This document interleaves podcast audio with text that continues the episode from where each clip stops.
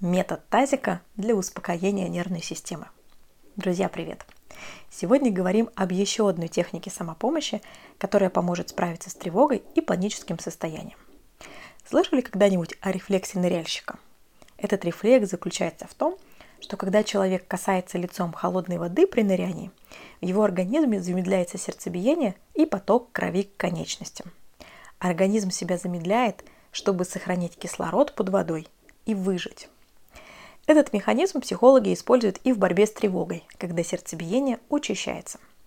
Нужно взять тазик и наполнить его очень холодной водой. Стоя или сидя перед ним, необходимо задержать дыхание и сделать действие, похожее на ныряние.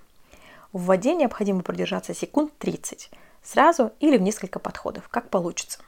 Только погружать лицо важно правильно. Ни подбородок, ни губы, а глаза, скулы, все лицо параллельно дну емкости. Можно использовать раковину или гелевые маски для лица. Эффект от них будет не такой быстрый, но тоже сработает. Само по себе ныряние уже переключит внимание, а природные механизмы помогут сердцебиение успокоить. Эта техника подходит для людей без особенностей сердечно-сосудистой системы, так что, пожалуйста, будьте аккуратны. Простая и эффективная, эта техника поможет вам быстро вернуться в реальность и принять взвешенное решение. Желаю вам спокойствия, друзья, и не забывайте сбываться.